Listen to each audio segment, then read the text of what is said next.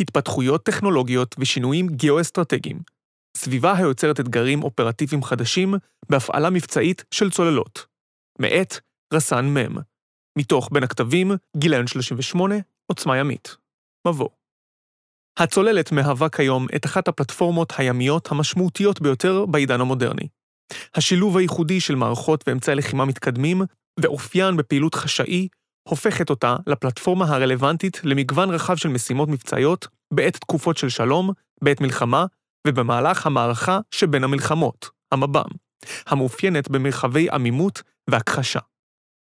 היכולת של הצוללת לבצע את משימותיה בהצלחה סובבת כל כולה סביב עיקרון החשאיות, היכולת לפעול מתחת לפני הים בקרבת חופי אויב לאורך זמן, לבצע מגוון פעולות מבצעיות ולחזור לבסיס האם בשלום. כל אלו תלויים ביכולת הצוללת לשמר את חשאיותה. בניגוד לפלטפורמות אחרות בסד"כ הצבאי הימי, הצוללת נאלצת פעמים רבות לשמר את חשאיותה גם אל מול גורמים שאינם בהכרח אויב, שכן התגלות הצוללת בידי גורם אחר יכולה להיוודע במישרין או בעקיפין גם לכוחות האויב, ובכך לפגוע ביכולתה של הצוללת לבצע את משימתה באופן חשאי, ולעיתים אף לאיים על שרידותה. בהקשר הצה"לי, זרוע הים מפעילה חמש צוללות מדגם דולפין ודולפין AIP, המהוות את חוד החנית של יכולת הלוחמה התת-ימית של מדינת ישראל. צוללות אלו הינן צוללות קונבנציונליות מהמובילות בעולם בהיבטי היכולת המבצעית ומערכות הלוחמה המותקנות על גביהן.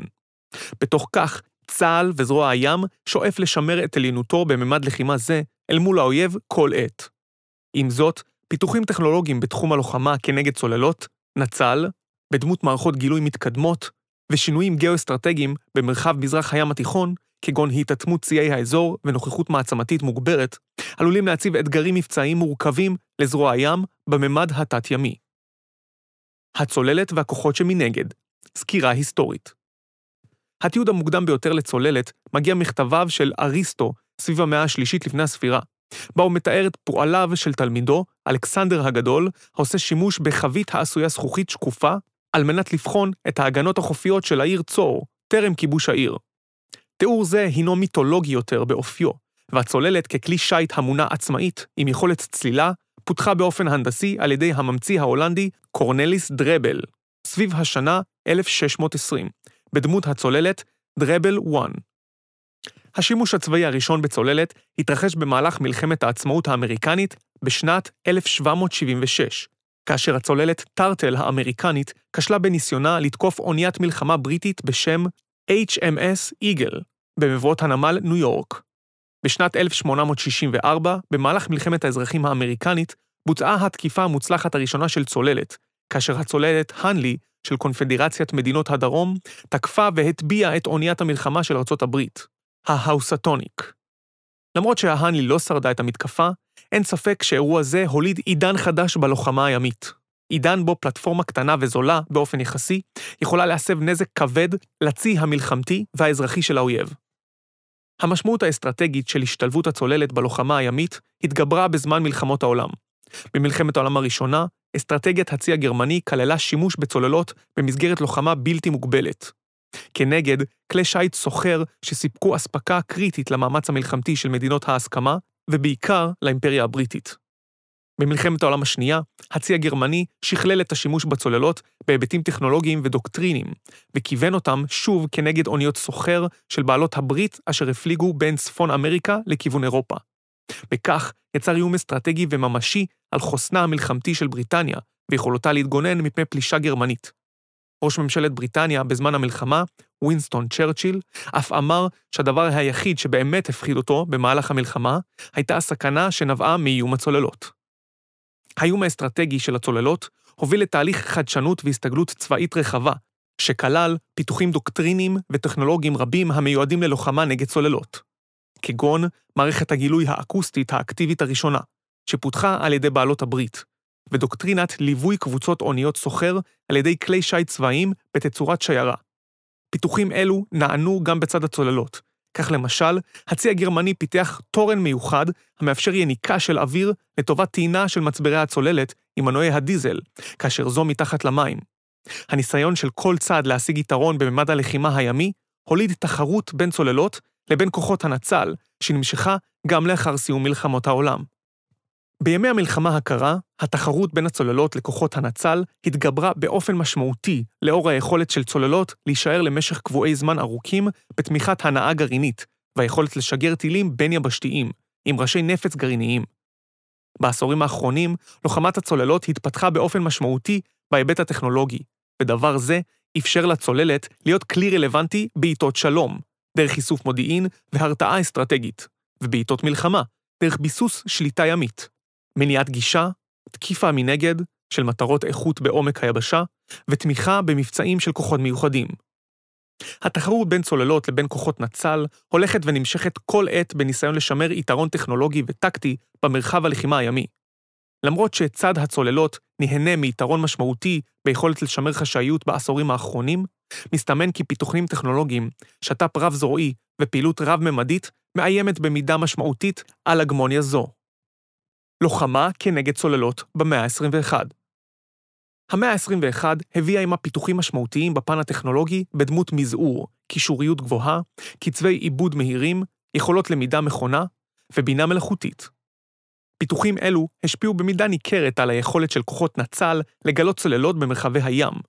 בשנים האחרונות גוברת התפיסה הדוקטרינית והאסטרטגית, בעיקר בקרב ציי מדינות המערב, של שקיפות ימית, הפעלה משולבת רב-זרועית ורב-ממדית, הנשענת על מערכות נשלטות מרחוק ומערכות אוטונומיות לגילוי ומעקב אחר צוללות בחלקים נרחבים של הים. דבר השואף להפוך בעתיד הקרוב את המרחב התת-ימי לשקוף, ואת הצוללות לכלי שיט חסר רלוונטיות בשדה הלחימה העתידי. מערכות סונאר סונאר, באנגלית Sound Navigation and Ranging, הינם קבוצה של מערכות אלקטרוניות העושות שימוש בגלי קול לגילוי עצמים תת-מימיים. ככלל, גלים אלקטרומגנטיים כגון גלי רדיו או אור דועכים במהירות בתווך התת-ימי, כמה מאות מטרים לכל היותר. מערכות הסונאר מתחלקות לשני סוגים. סונאר פסיבי, שהינה מערכת אשר מאזינה לרעש הים באמצעות חיישנים תת-ימיים, רעשים אלו מנותחים על ידי מערכות מחשוב ועיבוד אות ומוצגים למפעיל, אשר מסווג את הרעש בהתאם לאופיו. למערכות סונאר פסיבי מספר יתרונות בולטים. הם אינם מקרינים אנרגיית קול למים, אלא רק מאזינים, ולכן מהווים בחירה טבעית עבור פלטפורמות השואפות להישאר חשאיות, כגון צוללות. בנוסף, הרעש האקוסטי המתפשט מכלי שיט מגיע לטווחים רחוקים מאוד, עשרות ולעיתים מאות קילומטרים. דבר זה מאפשר יכולת גילוי וסיווג מוקדם, אך עם יתרונות אלו, ישנם גם חסרונות. כלי שיט שקט מאוד יקרין מעט מאוד רעש, ולכן יהיה קשה לגלותו, במערכת סונאר פסיבית. הסוג השני הן המערכות סונאר אקטיבי.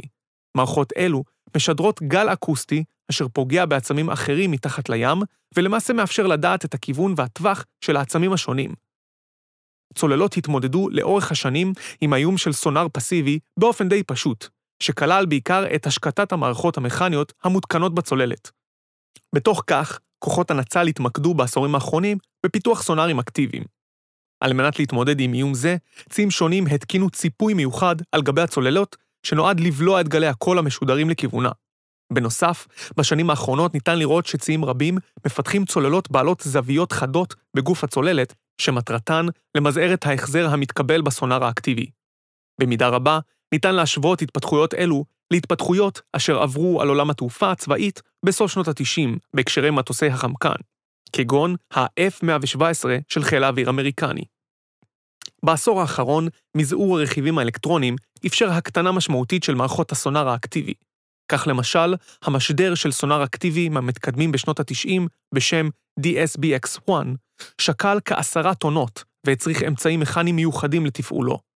בהשוואה לכך, הגרסה המשודרגת של סונאר זה, בשם CAPTAS-4, הינו בעל יכולות גילוי טובות בהרבה, שוקל פחות מ-1.2 טון. תהליך המזעור אפשר בנוסף התקנה של סונארים על גבי מצופים קטנים, המוטלים ממסוקים, מטוסים וכלי טיס מאוישים מרחוק, כטמ"מים. במקביל לתהליך המזעור, חל שיפור משמעותי ביכולות העיבוד והביצועים של המערכות. התקדמות טכנולוגית זו אפשרה יישום שיטות סונאר מתקדמות יותר, כגון סונארים הנגררים עם כבל מערכתי הספינה בעומקים שונים, טכנולוגיה זו, בשילוב אלגוריתמיקה ועיבוד מתקדם, העושה שימוש באינטליגנציה מלאכותית ולמידת מכונה, עתידה לשפר את ביצועי מערכות הסונאר בעתיד הקרוב. מכ"מים מתקדמים המצאת המקם ב-1935 על ידי רוברט ווטסון ואט סימנה עידן חדש ביכולות הגילוי של כלי טיס. למקם היה חלק משמעותי בניצחון המערכה האווירית מצד בריטניה כנגד גרמניה במלחמת העולם השנייה. כעבור זמן קצר, המקם הוסב על ידי בעלות הברית להתקנה על מטוסי סיור ימי וספינות לטובת גילוי צוללות שהפליגו על פני השטח, ובהמשך גם לגילוי תרנים של צוללות, כגון פריסקופ, השוהה בקרבת פני הים. בעשורים האחרונים התפתחו מקמים מתקדמים יותר, כגון מקם ISAR, המסוגל לגלות תרנים של צוללת בטווחים רחוקים, ומקם LIDAR, העושה שימוש בקרני לייזר החודרות את פני הים לעומקים של עד 200 מטר, ולאתר צוללות השוהות במנעד עומקים אלו. בעוד מכ"מים מסוג זה מותקנים לרוב על גבי כלי טיס הפועלים במרחב הימי, כגון מסוקים או מטוסי סיור ימיים, חשוב לציין כי השימוש הצבאי ההולך וגובר בממד החלל מאפשר התקנה של אותם מכ"מים מתקדמים על גבי לוויינים בפריסה גלובלית. פלטפורמות אוטונומיות ונשלטות מרחוק. בשנים האחרונות, כלל ממדי הלחימה הושפעו מהשתלבותם ההולכת וגוברת של כלים אוטונומיים ונשלטים מרחוק. עדות להשפעתם האסטרטגית של אמצעים מעין אלו ניתן לראות בימים אלו ממש במהלך הלחימה בין רוסיה לאוקראינה. לפלטפורמות אוטונומיות ופלטפורמות הנשלטות מרחוק, היתרון המובהק לשהות למשך אורכי זמן ארוכים במרחבי הים, ללא צורך באספקה או דאגה למרכיב האנושי הכרוך בהפעלת צוות. מחד, דבר זה גורר מורכבות טכנולוגית גבוהה יותר, בעיקר בהיבטי פיקוד, שליטה ובקרה. מאידך, דבר זה גם גורר עלויות תפעול קטנות יותר וצמצום הסיכון לאדם לאפס. מערכות אוטונומיות מאפשרות להוציא המפעיל האנושי מתהליך קבלת ההחלטות השוטף, ויוצרות אפקטיביות גבוהה יותר בהיבטים של זמני תגובה ועיבוד קצרים, ובהימנעות מעבודה מונוטונית לאורך זמן, וסינון מידע לא רלוונטי העלול להוות עול על מפעיל אנושי לאורך זמן. החשיבות של מערכות שכאלו מקבלת כפל משמעות לאור אתגרים בגיוס ושימור כוח אדם איכותי לאורך זמן בחלק גדול מציעי העולם. השילוב של מערכות נשלטות מרחוק ואוטונומיות, במספרים רבים, עם מערכות גילוי מתקדמות, מאפשרות לכוחות הצבאיים להפעיל כוח רב-זרועי משולב המורכב מפלטפורמות ימיות, תת-ימיות, אוויריות, וכאלו בחלל הפועלים לגילוי ואיתור אפקטיבי של צוללות תוך שימוש בתהליכי עיבוד מתקדמים ומספר אנשים מצומצם ביותר. שינויים גיאו-אסטרטגיים במרחב המזרחי של הים התיכון. בנוסף לפיתוחים הטכנולוגיים שהוזכרו, בהקשר הצה"לי, חשוב להתמקד גם בשינויים הגיאו-אסטרטגיים המתרחשים במרחב מזרח הים התיכון, היות ואלו יכולות להשפיע באופן משמעותי על אופן הפעלת הצוללות במתאר אופרטיבי. כאמור, הצלחת הפעילות המבצעית של הצוללת נעוצה ביכולתה לפעול באופן חשאי במרחבי הים, לא רק מול כוחות אויב, אלא בכלל. שינויים גיאו-אסטרטגיים אלו מתבטאים בשני היבטים. הראשון הינו התעצמות ציי האזור בכלי שיט צבאיים מתקדמים המצוידים באמצעים לגילוי צוללות, וכן בצוללות מתקדמות. ההיבט השני הינו הנוכחות המוגברת של ציי המעצמות במרחב המדובר. השילוב של שני ההיבטים אלו יוצרים סביבה מאתגרת יותר להפעלה מבצעית של צוללות באופן חשאי. התעצמות ציי האזור בהסתכלות אזורית ניתן לראות התעצמות משמעותית בהרכב הסד"כ הימי של מדינות האזור. טורקיה, למשל, על פי פרסומים זרים, מתכננת בנייה של שש צוללות מדגם מילדן. צוללות אלו עתידות להצטרף לעוד שישה צוללות מתקדמות מדגם TN214, הנבנות בימים אלו, ועוד 11 צוללות ישנות יותר הנמצאות בשירות. בהיבט כלי שטח, טורקיה מפתחת 12 פריגטות וקורבטות מדגם מילגן, המצוידות במערכות מתקדמות לגילוי צוללות. בממד האווירי, הצי הטורקי רכש ארבעה מטוסי סיור ימיים מדגם P-72. מטוסים אלו הצטרפו לשישה מטוסי סיור ימיים מדגם P-235, שכבר נמצאים בשירות. בנוסף, ישנם עוד כ-30 מסוקים ימיים מדגם SH-70 ו-AB-212 בל, המצוידים במערכות סונאר לגילוי צוללות. מסוקים אלו יכולים לפעול מבסיסים שונים בחוף או מסיפונן של אוניות מלחמה טורקיות. הצי הטורקי קלט אשתקד כטמ"ם מדגם אקסוגור, המצוידת במערכת להטלת מצופי סונאר.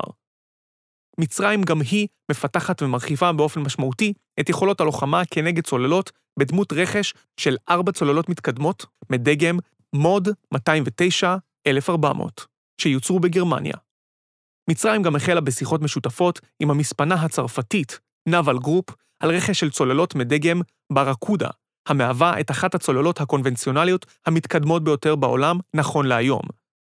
רכש הפלטפורמות התת-ימיות משתלב עם התעצמות גם בצי אוניות השטח הכולל בין היתר רכש של שלוש פריגטות מתקדמות מדגם FREMM, מהצי הצרפתי והצי האיטלקי. בממד האווירי, הצי המצרי מצויד בכעשרה מסוקים מדגם 2GSH, ועתיד להשתדרג בשנים הקרובות ב-24 מסוקים ימיים מדגם 149AW, מתוצרת חברת ליאונרדו האיטלקית. וייתכן שגם בארבעה מטוסי סיור ימיים מדגם ATR 72MP. התגברות הנוכחות המעצמתית במרחב אירועים גיאופוליטיים וגיאו-אסטרטגיים שונים הביאו בעשורים האחרונים לנוכחות הולכת וגוברת של ציי המעצמות במרחב, בפרט זו של רוסיה ומדינות נאט"ו. במידה מסוימת, הנוכחות של מעצמה מסוימת נובעת מהנוכחות של אחרת, או תוצאה של בריתות ושיתופי פעולה אזוריים. בראייה היסטורית, רוסיה הקפידה להחזיק נוכחות ימית קבועה בבסיסי מדינות ערב במזרח הים התיכון במהלך ימי המלחמה הקרה בדמות הפלגה המבצעית החמישית של הצי הסובייטי, שנועדה להוות משקל נגד לצי השישי האמריקני שהוצב בים התיכון. אך נוכחות זו הלכה והידלדלה לאחר קריסת ברית המועצות בסוף שנות ה-80 ותחילת שנות ה-90. ב-2012, רוסיה ניצלה את חולשתה המדינית של סוריה והחלה בנוכחות מוגברת בנמל טרטוס. ב-2013, רוסיה הכריזה על הקמת הפלגה המבצעית של הצי הרוסי בים התיכון, ככוח צבאי ימי שתוצב בדרך קבע במרחב.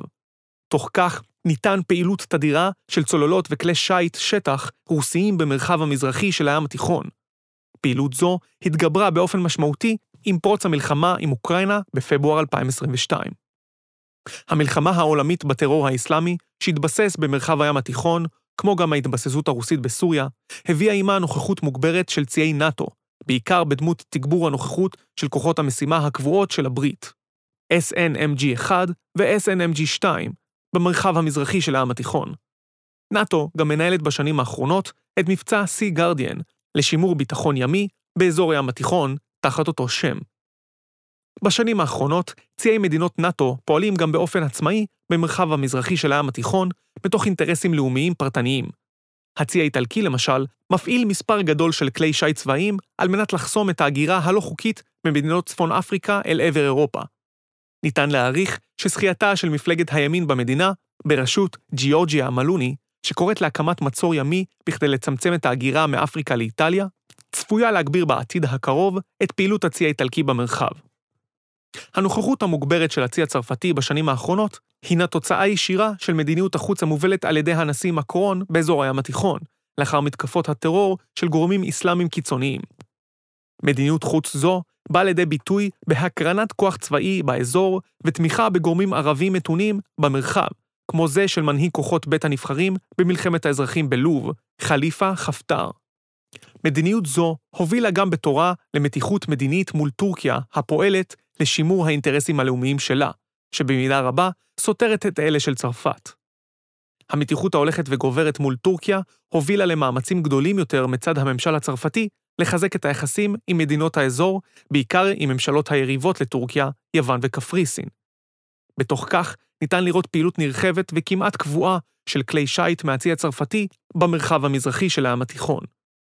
האינטרסים האזוריים של אותן מעצמות גלובליות ואזוריות גורד בתורה נוכחות הולכת וגוברת של כלי שיט וכלי טיס מתקדמים עם יכולות נצל משמעותיות. סיכום התחרות ההיסטורית בת מאה השנים בין צוללות לבין כוחות נצל ממשיכה להתקדם באופן מואץ. בעוד באופן היסטורי, דווקא צד הצוללות נהנה מיתרון טקטי במרחב הימי, ההתפתחויות הטכנולוגיות של העשורים האחרונים, השואפים ל-Sea Transparency, מאיימים להפוך את היוצרות. בתחום הלוחמה כנגד צוללות, העשורים האחרונים הביאו עמם שינויים משמעותיים בדמות התפתחות טכנולוגית מואצת הכוללת מזעור טכנולוגי, שימוש בשיטות עיבוד מתקדמות, הנעזרות באינטליגנציה מלאכותית ולמידת מכונה, ושימוש הולך וגובר בכלים בלתי מאוישים ואוטונומיים. מגמה זו, בשילוב שינויים גיאו-אסטרטגיים באזורנו, הכולל התעצמות ציי המדינות האזוריות ונוכחות מוגברת של ציי המעצמות, עתידה ליצור סביבה אופרטיבית שונה ומאתגרת מבעבר להפעלה חשאית של צוללות. מכאן שחשוב לזכור שבמתאר המבצעי של צוללת, יכולת השרידות וביצוע המשימה תלוי במידה רבה בחשאיותה. המגמות שהוצגו במאמר זה מבשרים על בואה של מציאות אופרטיבית שונה, הכוללת אתגרים חדשים בהפעלה מבצעית של צוללות. על מנת להיענות לאתגרים אלו, צה"ל וזרוע הים יידרשו להתכנס לשינוי תפיסתי המבוסס על חשיבה הוליסטית ומתכללת במישור האסטרטגי, הטכנולוגי, הדוקטרינרי והטקטי.